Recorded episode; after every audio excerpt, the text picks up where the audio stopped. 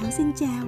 Cảm ơn bạn đang lắng nghe kênh podcast Hành trình nguyên bản, một dự án truyền cảm hứng của Thảo với mong muốn đồng hành cùng bạn trên con đường nguyên bản của mình.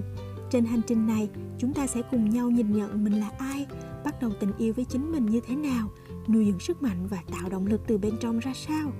Cùng đồng hành nhé.